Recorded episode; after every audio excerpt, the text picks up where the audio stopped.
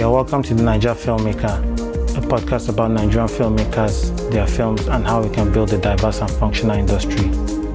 I'm your host, Selegot. On this episode, my guest is Yinka Ogun. He's a screenwriter and the current president for the Screenwriters Guild of Nigeria. He is known for his work on Oloture, Tinsel, Your Excellency, and the Royal Hibiscus Hotel. We talk about how he discovered writing, his process, and his work at the Screenwriters Guild. If you're a new listener, you're welcome and I hope you enjoy. Hi Yinka, you're welcome to the Naija Filmmaker. Good morning, thank you very much. Okay, can you introduce yourself?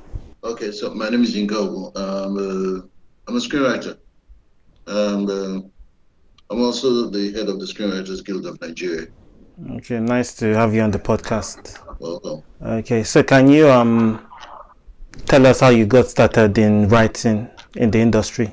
Okay, so um, I, I used to sing. Um, I used to sing at night shift years back, um, and I was a songwriter. And um, I, I I met Sammy Okposo, and then I was introduced to Sammy. I, I don't know if I walked up to her, introduced to him Yeah. as a songwriter, and um, went through some of the things I had written.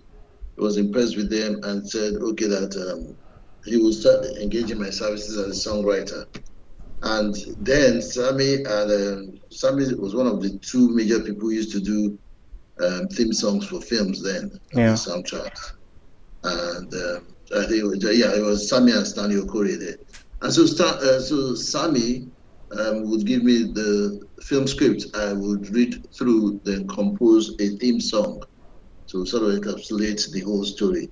And it's from looking at the script, I kept telling myself, I'm sure I can do better than this. I'm sure I can do better than this. And that was it. And so I started trying my hand at um, writing and all that. You know, and while that was going on, um, there was an N, yeah, an NGO, Communicating for Change, who were also looking for writers Yeah. uh, for, for radio. And uh, my friend Silo Bankole, well, Silo, she was Bankole then, um, introduced me to them, and they liked my writing, and and that was it. That, that's just how I got into the whole thing. Okay. So um at that at that point, how did you, you know, get yourself acquainted with, you know, practices in screenwriting and other things? Well, um, those were sort of the um, later part of the early days. Um, well, I mean, later part of the early days. The early days, nobody used um, writing software. Uh, we all just formatted the script with Word, and so it was. Uh, I was.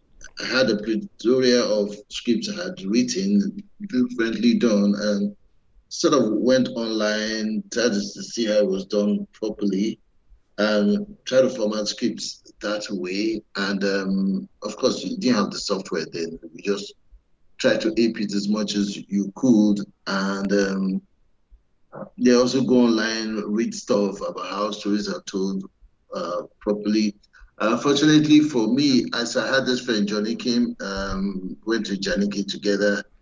Uh, he and um, Reginald Ebere had some had a company together. They were doing stuff Yeah. and I, I used to do music for them. Yes, at some point I started doing soundtrack to theme songs. So they were the first ones to give me a, a try, and um, they also brought me into write, writing. And Reginald sort of became like a mentor of sorts too along the line. Yeah. So yeah, that's how I really sort of started honing my skills. Yeah. Okay. Um, so you know you've you've written um, the scripts for Oloture, Your Excellency, Royal Hibiscus Hotel, Abeni, and others. Um, were you like commissioned to do them, or you like had written them years before and you were shopping it around, All commissioned. all commissioned?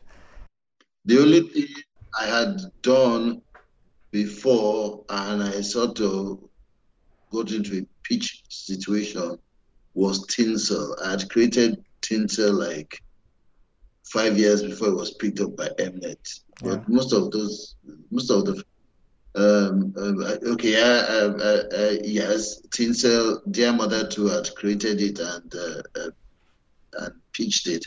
But when it comes to film scripts, essentially, I I work on commission. Yeah. Okay. All right. So um, from the moment you're commissioned for a script, what's your process like? okay. Well, so this is what I do. Um, a client gets in touch, we discuss, then I send a contract. I send a contract sample. Once they say that they're okay with the contract, or they do we do back and forth and agree on the contract, we sign the contract and start the process.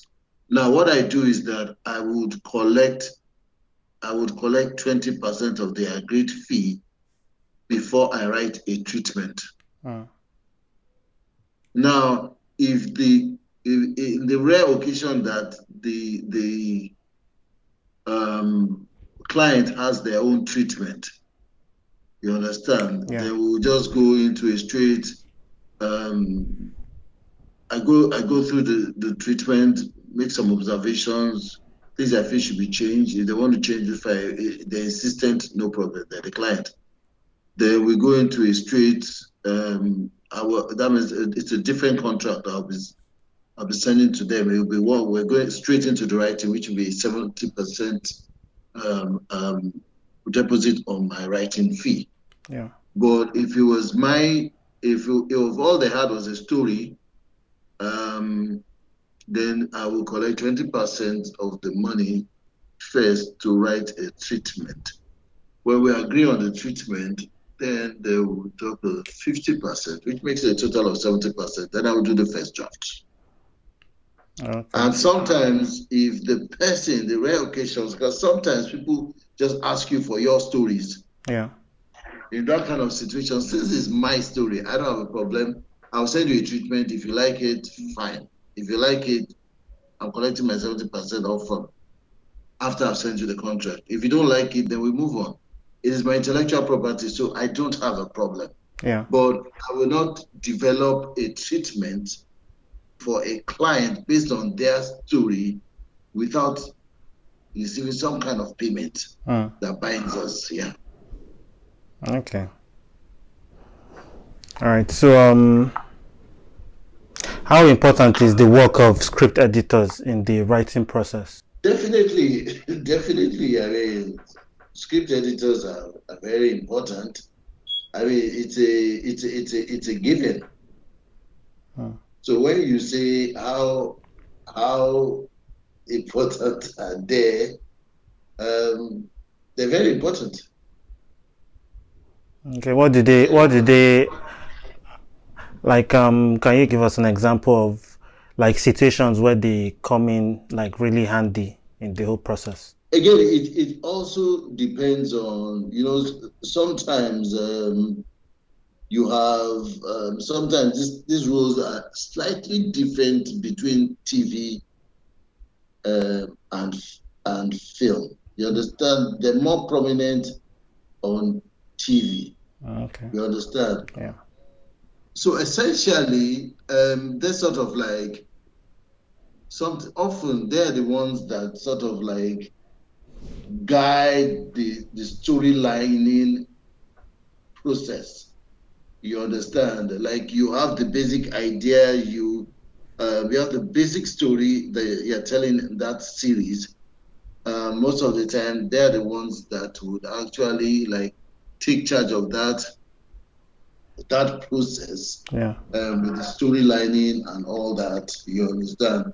Um, and with this series I just work with the writers, you understand? Yeah. And make sure that at the end of the day, the, the, the scripts are, uh, are in the, uh, the, I won't want to say perfect, but best possible state for production. Yeah. With um, writing um, TV shows, like you, you created um, Tinsel and Dear Mother, which went on to be like widely um, accepted um, TV shows in Nigeria. Um, yeah. How different is the process? Like, so with this with these TV shows, you probably weren't commissioned. You you kind of developed it to a point, and then it was picked up. How how do you how do you basically approach TV TV um, writing? Okay, so with TV, uh, there are two different ways I work. So I develop shows. Um, I develop shows. I create and develop shows. But I also work with. I also develop things that other people have created. Uh-huh.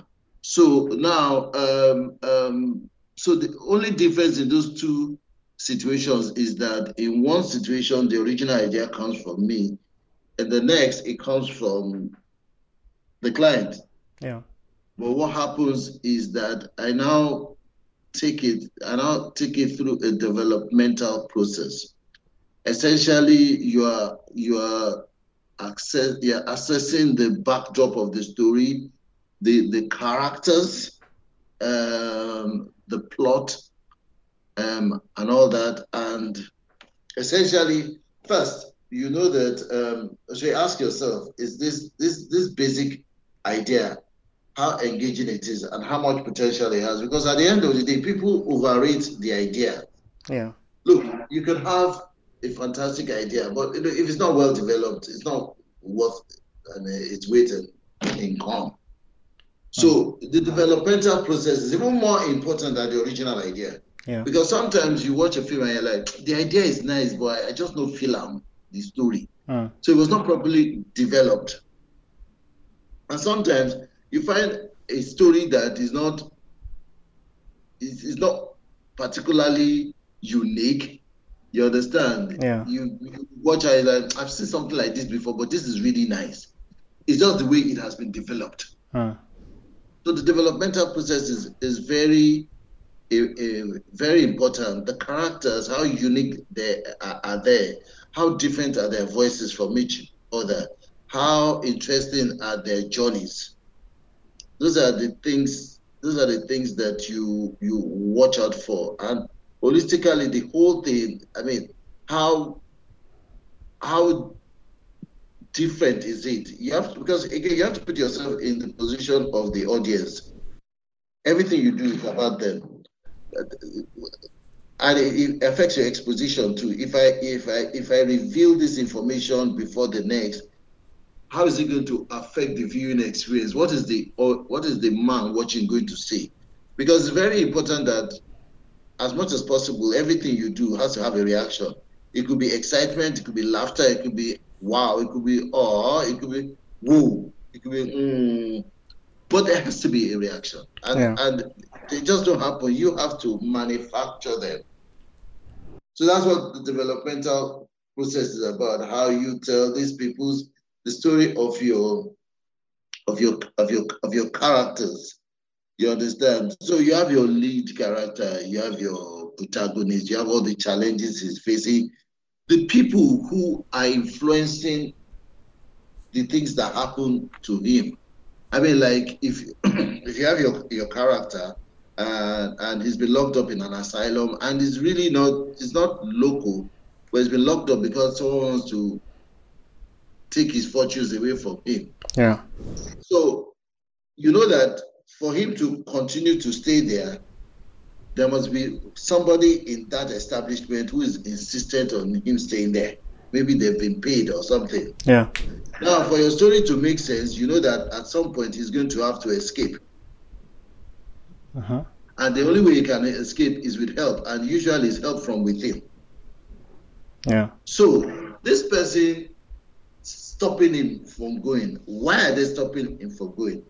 Because most likely they know that he's not really local. Why are they stopping him? For you to have, because it's very important, because that's a major part of the story. So, for you to understand why they are stopping him, you need to understand that character and their stories, their journey. Why have they come to this point? Then the person who is going to risk their employment to help him escape, you also need to understand why. Yeah. Just like you, you need to understand the person who has put him there, why. So, so except the escape is going to be perpetrated by one of the fellow inmates there, Mm. if it's a fellow inmate, you also have to understand why, where they're coming from.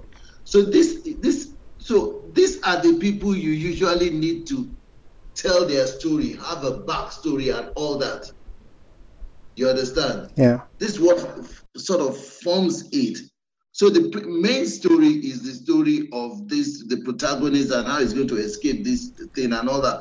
But every other person whose actions apply pressure positively or negatively on his own actions, on his own progress, it, you usually it's it's best to understand why they are doing it, and in under, and to understand it, you really need to know them very very well. Yeah. So so so so that's it. So that's what the whole that's what the process is about. Okay. You understand? Yeah. Doing all this, developing the characters, blah blah blah, and all that. Yeah. Yeah. Okay. So um, in recent years, a lot of people have, um, you know, decided that yeah, getting into the film industry is what they want, and you know, there's an influx of a lot of new writers. Um, but what tends to happen most of the time is that um, people tend to like maybe producers, some producers um, take advantage of these new writers. How can the new writers like protect their interests, protect their copyright? Okay, so you, you're gonna need to be more concise. What do you mean by take advantage of? So, um, in some regard, they are not paid. They are not paid well, and also sometimes their story ideas are credited to somebody else. Okay, so let me be matter of factual, and I don't know. I'm probably going to get um, vilified for this, but for me, um, what is more of an issue for me is is when you're not giving your credit. That for me is more of an issue. Yeah. The the former you said for me is not a big deal. It's it's when you're not giving your credit that is a problem, and that's why look, I'm the head of the Screenwriters Guild. Any young, if, you're a member, I can authoritatively say, if you're a member of the guild, and that kind of issue happens to you, and you report to us, we will definitely take it up. We've definitely take we will definitely take it up. Someone has reported situations to me before that I've taken it up with with with Mnet, African Magic. We will take it up. Yeah. But we're not a member of the guild, there's nothing we can do. You understand? Yeah. So, but what you initially said, look, there's such a thing as paying your dues. If you go on sites like Mandy and Co, in the in the United States, there, there, there are screenwriters who who are offering their scripts just in return for credit Yeah. because they know the importance of credit. It's not easy to break out there. So trust me, if you have an opportunity to break out there and the person is offering you peanuts, try and negotiate for more. But look, it's not it's not about making big money. You don't make big money overnight. Hmm. You need to earn it. You need to earn the credit. So if the person is offering you five naira, see if you can get seven naira. If you can get seven naira, take it. The credit is more important. Because if it says written by and it's out there, the next time you look, the next time you meet someone and they say, What do you do? You say, I'm a writer. Ah, what have you written? You have something to say. Yeah. It's not that I'm a writer. What have you written? Uh, I've written a couple of things, but not nothing has been shot yet. The person is going to walk away. They don't have time. Hmm. You're not published. They can't. They, there's nothing to uh, assess you with. But once you've done one, once you've done two, then they can say, "Oh, really? Oh, that's good." It's a different ball game. Now, when you meet the next person, you can demand more because you're that guy that has written one or two things in the past. But when you've not written anything, you don't have any major credit, and you're fighting over money. I mean, I'm, s- I'm, I'm going to say, I'm going to be matter of factual about it. Yeah. It's stupid. It's stupid. First, get the credit. Get out there. Then you, then you gradually start to demand more. Yeah. Everybody today that is earning millions from writing, you think they were not once upon a time scammed or paid rubbish? Yeah, when I started, I had to I had to put someone else's name on my script so that it could be sold. Yeah. Because, because I was I was I was a newbie. Nobody was going to take a chance. So I put Reginald Ebere's name on my script as written by him. so that they will buy it and I will eat. Uh, We've all walked the walk. You understand? Yeah. We've all walked the walk. You must. Because let me tell you something, when we were even starting, there were not too many good writers out there. Today, uh-huh. today there's so many writers and so many good ones. So how, how do you how do you earn your break? Yeah. You have to make sacrifices. You have to make sacrifices. You understand? Even at, the point where I was, I was already relatively big, there were still some producers that would take a pay cut to work with, Yeah. just so it's already that I've worked with this person before. That's what this thing is about. But when it's about money, money, money, money, money, money, then I'm sorry, you just find yourself on one level for a very long time. You need to make sacrifices.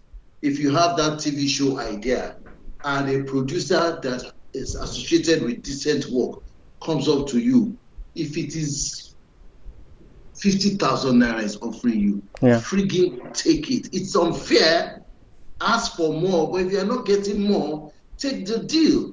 It will be short and short well. It will be out there. Make sure your contract does not joke with your credit. Yeah. So when it comes out, it's written, created by you, written by you. The next time anybody walks up to you, you are not a newbie. Yeah. You can ask for 300,000 for that same thing because you are the guy that did that one that was successful. But until, but if you if you if you keep refusing these things because ah that the money was an insult, the money was an insult. Yes, you will keep your intellectual property, you will keep your pride, and then the years will go by. Yeah. Do you get? Yeah. That's it. Okay. Uh, you know, there are um, also these situations where, you know, a contract is signed, the contract defines um, your credits in the film, and then when the film comes out, in some instances, you're sharing that credit with somebody else. Like, how would you um, go about dealing with um, a situation like that? Okay, so I will tell you, it's it's a it's a very unscrupulous thing that Nigerian producers are fond of doing. Yeah. Now I will tell you, it, it's happened to me too, and I'm not, I'm and I'm not talking about my early days. It's happened in recent times. Yeah. But you see, the thing about when it happens to someone like me is that when the whole world sees my name and sees two, three other names, it's obvious I'm the one that really wrote this thing. Yeah. So maybe uh, maybe at one point the, just- the producer decides ah it will, it's going to have it will be good to have one scene here where some, some, some something happens Hmm. and they call their sister or their brother okay quickly write a scene and because of that they'll put their credit they'll give their credit and put it beside my name Yeah. and make it look like we all wrote it. But the truth about it is that the whole world will know that we we all could not have written it. It's obvious who wrote it. Yeah. But that is me. That is because of where I've gotten to in my career. The young, the younger person,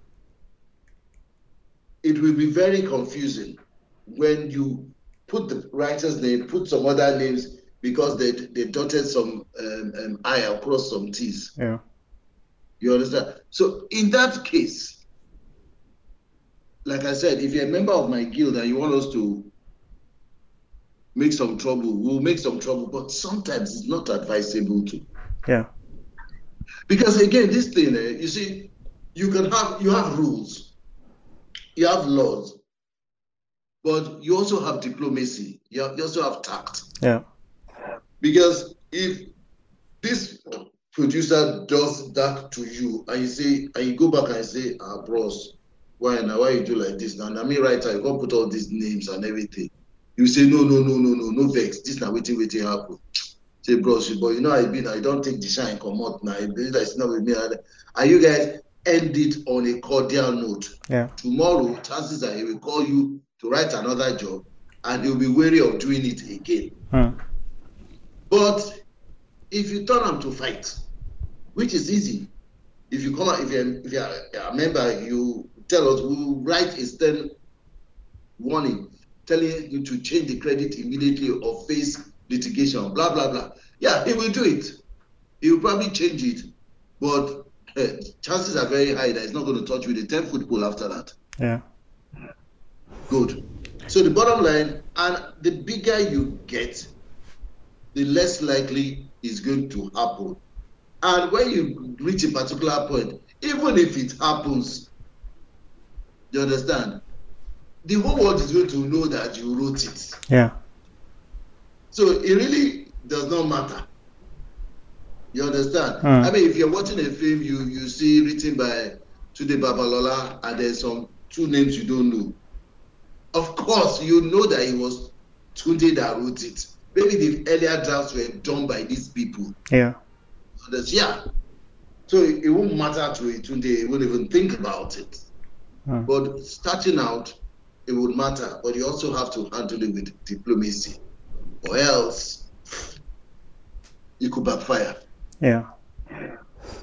And I guess like um like other ways that people can, you know, protect their work. There's this one where um you email yourself the um whether the script or the literary work and this creates a timestamp. No, no, no, no. Hold on, hold on. Let's let's not mix let's not mix issues here. Yeah. Hmm? What we're talking about, what you were t- talking to me about was credit. Mm. Credit is different. You're talking about intellectual property ownership now. It's very different. If you have created something, you can go to copyright commission. Yeah. You can mail it to your, yourself and ev- everything. Even email is accepted now. Because in, in, in cases of litigation, what the court wants to know is who can show proof of the earliest possession Yeah. of that property. You understand? Yeah. So those are two different things. A, a, a, a producer sharing your credit with other people is different from a producer claiming ownership of your intellectual property. Mm. So if you if you I mean like I tell people, why would you give a producer a hard copy of a script? No, you mail it. You mail the soft copy. So then there is proof, there's a track. You understand? And then be, and, be, and then you also have to be careful how you want the mail. There's a in furtherance to our verbal discussion of so so so so so day. Here is my script, so so so so so, for your perusal and acquisition consideration. So it is clear. I have sent it to you for you to consider acquiring it. it. I'm not sending it to you because you commissioned me. Yeah. It's clear. And then if tomorrow you go and do something uh, like that and everything, I can sue you and I will have that mail as record. But it's not that I will now send this guy and say, this is it, sir. This Yeah. is it, sir, could mean that this is the script, sir, the one that you paid for. We will not be arguing back and forth. It's not your word against mine. There's no proof. Yeah. So bottom line is that you have an idea, you have a skill, go to copyright commission um, um, um, and register it. Because if lit- litigation happens, you might not be able to afford a lawyer. But the copyright commission can do, will do that on your behalf. Do you get? Yeah. So I could easily have just said, oh yeah, do the whole mail to yourself, send to yourself, and all those kind of things. Yes. But you are not, are you going to represent yourself in court? Mhm. And you, new writer, do you have the money for a lawyer? So go and register with Copyright Commission. So that if there's litigation, they will take it up on your behalf. Oh, okay. So can you uh, mention like um three random facts about you that most people don't know? Three random what? Facts about you that most people don't know. Three random facts about me that most people don't know.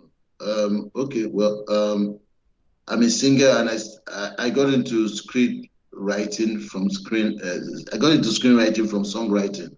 Okay. And I even think I might just be a, a stronger songwriter than, than a screenwriter, really, at the end of the day. Yeah. Um, that's one.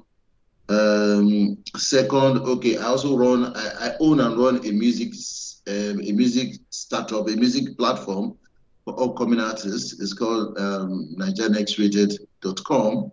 Yeah. Uh, what's the third most people don't know. I don't know. Well, most people consider me a, a, a recluse, a weird person, but I'm really not that weird. I'm, I'm a very regular person. I I I'm just I, I just have low tolerance for stupidity. Yeah. And so I'm very careful of people I mix with. I like to study people if I get close to them. So I, I'm not usually very friendly the first time I meet people. Yeah. You understand? But my my few close friends will tell you that I'm as regular and I'm probably even more goofy than most people that, that, that they know. But you will not meet me for the first time, I think so. And I think I like it. Yeah. Yeah. Okay. Yeah, let's move to the Screenwriters Guild of Nigeria. Um, can you tell us more about the organization? Um, the Screenwriters Guild of Nigeria is actually the only truly registered body um, um, a, that is dedicated to the welfare of screenwriters in the country. Um, we, we presently have about 23 chapters across the, I mean, across the country. Yeah. Um, that's about 23 states. We're in about 23 states, each with its own uh, state chairman and all that. Um, usually we have a lot of activities, annual activities, I mean, physical activities, but the, pan, the, the pandemic, I mean, it's just sort of, um, I'm looking for the right word. It, it, it, just, well, let me say, it just messed things up for us. Yeah. Um, we would have, I, but this coming year, um, we intend to come back with our activities because, you know, look, the truth about it is that virtual activities are nice placeholders, but they they don't they, they, they don't really give they don't really achieve as much as physical um, activities do. Yeah, you understand. When you say people should come for um, online training sessions, you will find 20 people logged in. If you say a physical training session, you will see 60 something people come to attend. Yeah. You know, it's just crazy. I don't know if, he, if it's peculiar to this client or it's, or it's a general thing, but but but, but that's it. So um, that's it. We, we offer training. We offer. I mean, we offer training. We offer um, legal support when when required.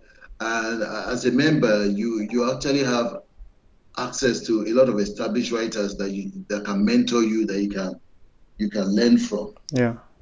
Yeah. So yeah. So so that's it. And um, you know that a lot of people feel that they don't need the guild until they get into trouble. Yeah. They now start rushing, trying to be, be, be members. You understand? Yeah. But you need guilds, you need associations because again, it even helps you because you're you're you're in a you're in a platform with your peers, your contemporaries, and then your seniors. You you mix, and a lot of people, you know, a lot of people get jobs. A lot of announcements. You know what's happening. Who is looking for writers here and all that. So a lot happens when you're a member of the guild. You're, you're not isolated. You make friends with other writers. They call you for other jobs. You become part you know, you've done an, an integral part of the whole screenwriting family. So yeah, that's that's us. Okay. Um, so can you talk about some of the guilds like um, like long term plans that you guys are trying to implement and particularly your vision for the guild, where you want to take the guild to? Uh well, um, I, would rather not talk long-term plans because uh, one of the one of the pressing things we need to do now is organize an um, an election yeah. so that the new whatever comes in. Uh, I might be part of it. I may not be part of it. So I, I really I don't want a situation where I, I say these are my plans and I'm not uh, I'm not part of the next executive and I sort of will be putting pressure on the next executive to go with things I've said, I, I would rather not do that. Yeah. But um, but generally, I can speak for the guild. Generally, um, despite who comes in, um, there are a lot of things that we we, we, we, we want to do. We want to uh, form a stronger bond, bond with other guilds. So we can start looking at things like uh, like um, pricing, improve pricing, improve the the working conditions, insist that um, um, transactions are done legally with with contracts and all those kind of things. These yeah. are things that yes, you know, moving forward, these are things we want to do. We also want to uh, um, like really do stuff with welfare. You understand, so that we can set up we can set up um, we can set up structures where guild members if they if they have needs do not necessarily have to go public before yeah. those needs are met you understand if yeah. it's health if it's if it's um, social anything you, you understand those are the general things that we're looking up to also we, we, we want to want to have have more of um, want to take um, um, capacity building seriously, like to you know like be in a situation where we're we constantly training people through the year, improving them, yeah. them improve their, their art. Because the truth about it is that, like they said, so who much is given, much is expected. So if, if we want our writers to earn more, then they should do more. They should you, you understand? They should be better at the skills. So, irrespective, we will be going out there to demand that they pay better. It's also important that we we improve their skills too. Yeah. So, capacity building is well is, is another angle that the guilds generally would be looking at, irrespective of the people in leadership. Yeah. That will be the general plan. Yeah. Okay. I mean, I guess I guess another thing that the guild could do is, um, you know, with the universities, most of the courses tend to be quite general. Like in the case of mass communications, I don't know, maybe if it's something that the guild could do to like lobby, whether it's the universities commission or particular universities to, you know, maybe um, create kind of specialty courses or modules that you know will will kind of gets this capacity building right from the university level. Yeah, I think it's something that you know could could um, really work. Um, yeah, so I mean, before the whole uh, pandemic, well, uh, thing, one of the things that we we were actually looking at was to approach the Nigerian Universities Commission and uh, and ask that essentially theatre arts department um, also offer screenwriting as a course because in most schools what you have is playwriting. Yeah. So we want a situation where screenwriting will also become a fundamental part of the curriculum because the truth about it is that right now uh, more people are engaged as screenwriters than playwrights. Yeah. So if you start teaching it in schools, you understand, they would come out and have already attained a level of proficiency that will make it easier for them to be absorbed into the industry and they start earning a living almost immediately. Yeah. But if you do not teach it, then when they come out as graduates, then they will now have to go and start learning. So that means, so first you spend time learning, then after learning, you spend time trying to get into the system. You understand? Yeah. Before you get to the point where you can actually start earning a living from it. So if you're not careful, that's some four or five years after school. But if you teach this thing in school, by the time they graduate, their level of proficiency is already high. Yeah. So they, they're not spending time training again. They're actually out there entering competitions, responding to call for scripts and all those kind of things. So you find that in another one two years they're already earning a living as writers. Yeah. So it's one of the things that we we we we, we were looking into. But I guess we just sort of got distracted with whole uh, pandemic and all those kind of things. Because again, the, the, the pandemic is also one of the reasons that our tenure was sort of extended because look, if you're going to have an election, it's a physical event. Yeah.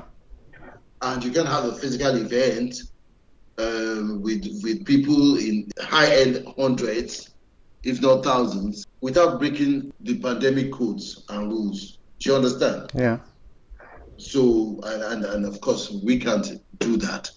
So that's why we've we've had to de- de- delay elections and all that. So within the context of of that uncertainty and everything, we did not pursue that. But I'm sure that once all this is settled and a new e- executive comes in, Yeah. it is something that will be pursued and hopefully concluded. Okay. I mean, I think something that is undeniable for the adva- advancement of um, the Nigerian film industry is for the um, guilds to um, become like stronger. So, what would you what would you say to people that are skeptics about um, the effectiveness of guilds? Okay, so I'll I will tell you so, what what I think. I think it's a it's a it's a chicken and egg situation. It's a dog and its tail situation. You stand on the outside and you say these guys are ineffective. And then the best part of it is when they quote the United States, when they quote Hollywood, Mm. some people say the Screenwriters Guild of Nigeria, some writers who are not members say the guild is not effective. I mean, look at what the Writers Guild of America did years back. Yeah. They held the industry to a standstill. They made they they, they paralyzed the system, and then the industry had to talk to them and cave it into um, um, their demands. But that can happen in Nigeria. Of course, it cannot happen in Nigeria. Why did it happen in the States? It happened because every game writer Mm. belongs to the guild. Now, there are at least, honestly, there, I, I know for sure that there are at least five to 6,000 practicing writers in this country, Yeah. practicing on different levels. But you have a situation where our own membership has not hit 1,000. Yeah. So what it means is that if we come tomorrow and say, you know what, SWGN is down in tools, none of our writers are working, you have at least 5,000 people out there that, that are potential replacements. Yeah. So how can we insist on anything? If we say tomorrow now, you must not pay any member of SWGN less than 200,000 for a feature-length script. There are 5,000 people out there that the producers can run to. Yeah. Now imagine if those 5,000 people were part of the guild and we had 6,000 people and we said nobody is going to take less than 200,000 for a script. What options do the producers have? None. You must accept because there are no people to run to. Yeah. Yeah. And maybe maybe the few people that left to run to are not seasoned, tried, and trusted people. So you must come back and say, okay, you know what? I can't pay 200, but I can pay 150. Then we will discuss. Yeah. But right now, we can't do that because a lot of people are sitting outside, watching from outside, and say these people are not effective. The effectiveness of any guild is its its its numbers. Yeah. When you have numbers, then you have strength. If you, look, I mean, look at, I mean, Actors Guild of Nigeria. There's so many, they have a lot of members, but there's so many of the new crops of actors and actresses who are not members.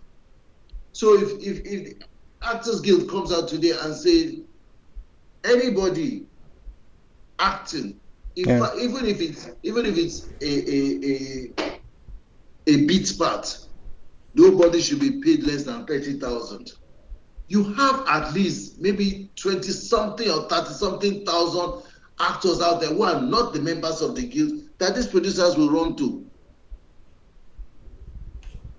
Do you understand? Yeah. And how, how many films do you want to picket? But imagine if all the actors in Nigeria went under the Actors Guild of Nigeria, then nobody will be paid less than 30,000 if you are just on that set for two hours. So as far as I'm concerned, that's what it's all about. It's it's it's about numbers. It's just how effective, how efficient we can be when the higher amount of practitioners are outside. Yeah. You understand? So that's the issue. Okay. I mean, one way for writers to stand out is, you know, like by recognition. Um, do you guys have um an award ceremony to like celebrate the writers? Okay. this will sound like I'm hiding behind the pandemic, but you know, after we had our last Writers Week, uh, which was in 2020, um, one of the things that was supposed to happen in in two, no, no, no, 2019, because last year was 2020. Yeah, of the things that was supposed to happen in 2020 was the unveiling. First, it was supposed to be the unveiling of the Writer of the Year award yeah. at the Writers' Pally. Then 2021 was supposed to be when we launched the um, Screenwriters Guild Awards. Yeah. You understand? So it was supposed to be it was supposed to be progressive. First, we launched that solitary award at the Writers' Pally. The Writers' Pally is usually the highlight of the Writers' Week. You understand? And then the, the next year, next year, the whole idea was to have a Writers' Award ceremony. Yeah where you will give out awards best producer, best director, best writer in this category, best writer in that category. And of course, the right the highlight of the night will be the writer screenwriter of the year award. Huh. So that that was the plan. Again, you know it is with a lot of events now and all that stuff. So so it's I mean it, it, I appreciate the fact that you mentioned it. It's a it's a veritable one and it's something that we we had actually thought about uh, we wanted to do and hopefully this coming year uh, it will happen it does not matter the executive that comes in yeah because again you you, you have things that are sacrosanct that the guild must do uh-huh. you have the board of trustees that guides the activities of the guilds and these are things that are already in the pipeline so it does not matter which executive comes in it will be done so what's that um one film or TV series that you absolutely love and you always like go back to rewatch it? If you had to choose that one, which one is that? Is it something I've done or just something anyone I like? Anyone, anyone you like. Oh, so I've, I've seen Big Bang Theory episode 1 to 12. I've seen it three times. That's season 1 to 12? Yeah. Yeah. Okay. Nice. I've, I've seen it three times, yeah. one to twelve. Okay, so if you had to choose one of one of the um, scripts you've written, like which one would that be? You know, the one that you're happiest with the most. Okay, I th- I I think it would be Olótùré. Yeah, um, yeah, it was it was a lot of fun. Writing Olótùré was a lot of fun.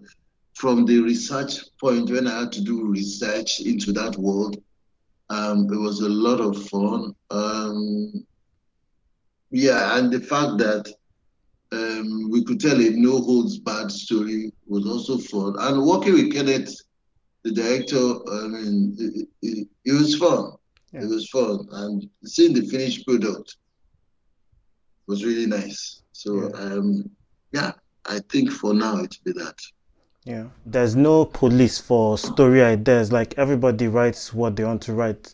But what? Why do you think? Um, like in the example of Olótùré, why should we also tell this kind of stories? Why are they important? Well, um, first, first and foremost, um, you need to reflect society. You need to let people know.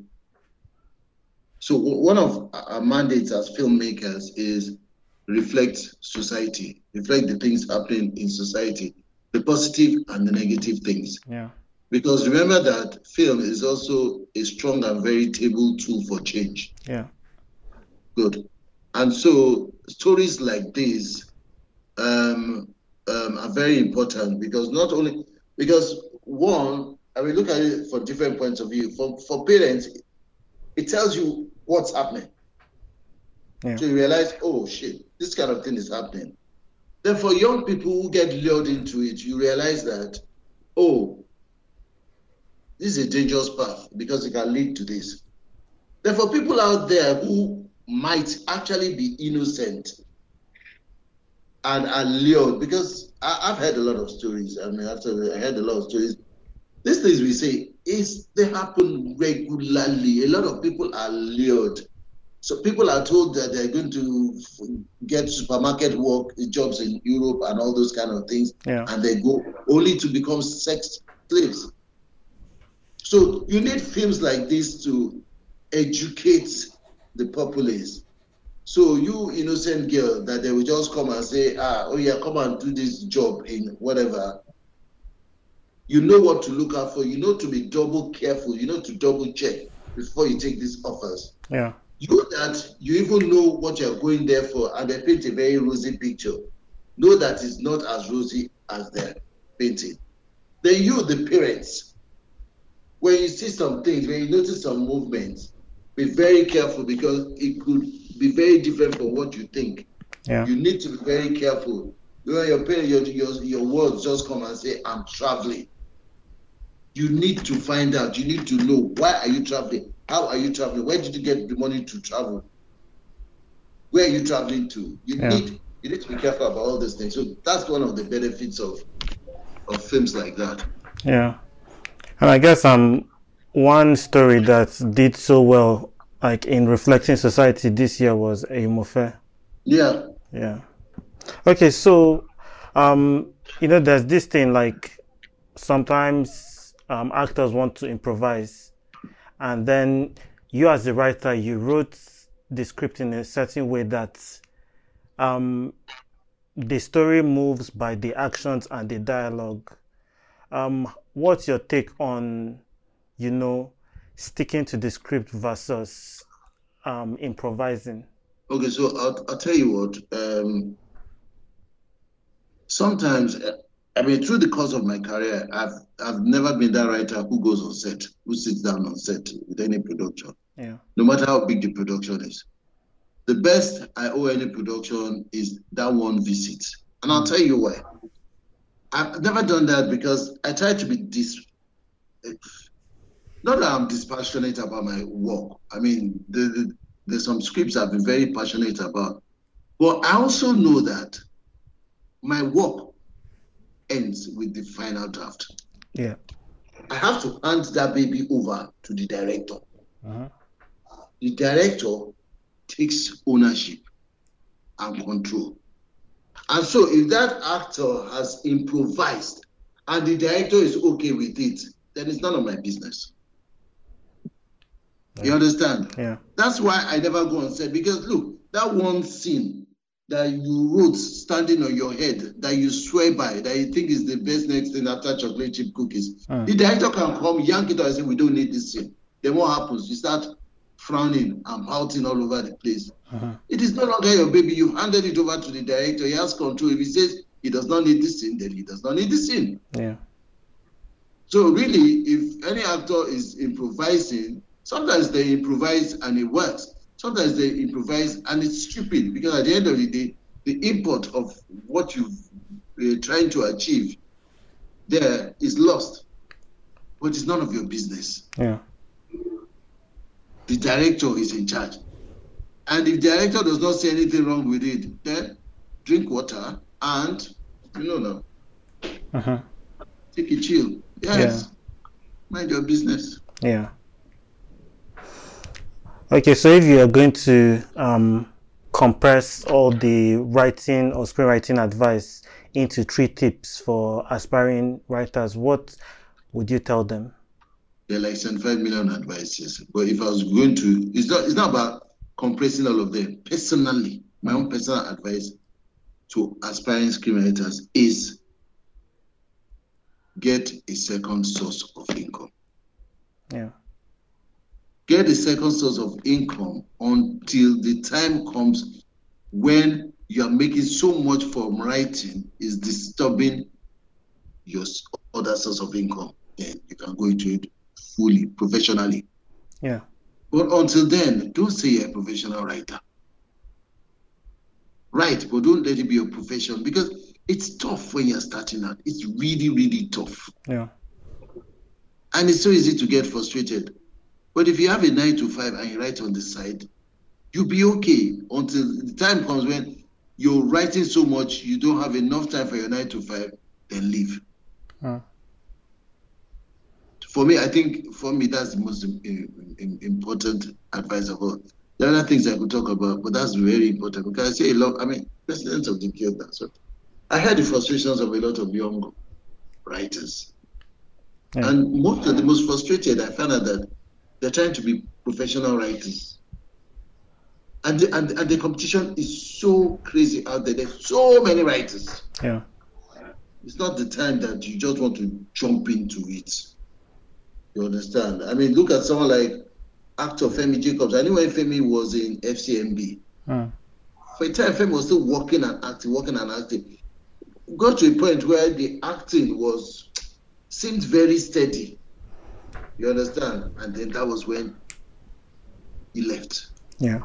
And that, that, that's what you do. And I have writers who have worked. I mean, there's a young lady that works very close to me. She used to work in a bank. You understand? It was when the thing, when the demand for the writing got to a level, she resigned from the bank. Okay, so yeah, we talked about um, you know, um, writers also having a second source of income. Um, do you think we're almost at that point where, um, you know, in in contracts in contracts that writers sign, um, they will be promised residuals, so a percentage of the potential profits of the movie, whether for a number of years or in perpetuity. Do you think we're close to that point as an industry? Nowhere so far. But the only thing you can do now as a as a writer, go and join the AVRS, Audio Visual Rights Society. If you're a member, then they can fight that fight for you. Yeah. You understand? But it's very difficult for you to get any producer who is going to do that. Yes, when you get a certain level, you may be able to um, twist the producer, especially you, look, you get to a level where the producer needs you as much as you need them. Yeah. Then you can um, twist. So it can be a function of, you know what, I'm going to, this studio is 5 million. And the guy says, I can't pay you 5 million. So it's 5 million I want. I don't have 5 million. Okay, then what you're going to do is pay me 2 million and give me points. Hmm. You understand? Give me 1% of profit, give me 2%, 3% of profit. Yes. If the person feels your work is that important to them, they will agree. Yeah. If they don't, they'll continue negotiating. But that's the only way. You, you first get to a point before that's even up for consideration. You can't have just been in the system three, four, five years, and yet any producer you tell them, we say, okay, I'll get back to you, and they just go somewhere else. Uh-huh. You must have been, you have really proven yourself before anybody can even entertain that discussion. But if you join the AVRS and you're their member, any of your jobs, you understand, they will fight for the residual income for you. Okay. That's that's important. So we're, we're grateful. Like Nollywood keeps growing. Um, some of us feel it could grow at a faster rate, but it is what it is. Um, what would you say is um, important? Like, what is one important aspect that we need to improve as an industry? Honestly, I'm not sure it is so much us because we started this industry squeezing water out of stone. Hmm. It has continuously been like that. And in spite, despite all the challenges, we've constantly been able to make a mark. Yeah. Generally, production quality has improved. Yeah. People are more professional. people see the need to achieve premium values in their productions Mm. now. So, if you look at it, it is more about funding and exploitation avenues. Yeah. That's it. That's really more. How can they get more funding to improve their production quality? And then when they do it, how can they how can they exploit it so that they can get commensurate value for their hard work? Mm. I think that's all we need right now. And none of and these are not on us as the practitioners. Yeah. It's not on us, yeah. Because we, we're doing really good jobs now with the little we have. Yeah. Uh-huh. So I think it's, it, it, it's just about the environment becoming more enabling, and then we will we will continue to rise up to it. Yeah. I mean, it's um, it's another argument, you know, talking about government and what they should do. Um, I feel, um, you know, like maybe the guilds, different um, interests can, you know, form lobby groups that influence, you know, government legislation that basically, um, yeah, enables enables the work the industry does. So whether it's as a lobby group as a guild, you know, pressuring the different representatives to push certain legislation that you know will help. Because on certain levels there's nothing that can really happen without you know governments you know putting the right policy. And also even with um public sector funding most um film industries have thrived based on that. Like for example the UK and um US you know um yeah I think we could we could you know form these lobby groups and attempt we don't know when this will happen considering how um our country is right now but it's something that we could attempt to influence i think that would also help us as an industry I agree with you. I agree Yeah. with you. yeah do you have social media or a website that people can keep up with what you do Okay. Um, website is, is in development as we speak. Um, if you Google me, you can see my IMDb page. Um, I am on Instagram as Naija Writer. all right um thanks mr Yinka for coming on the podcast My pleasure. We have come to the end of this episode. Remember to rate and review the podcast. You can also follow me on Instagram, Twitter, and Facebook at Selega Film and the podcast at the Naija Film Pod to share your feedback. You can now support the podcast by visiting the website to donate. See you on the next episode. Have a good one.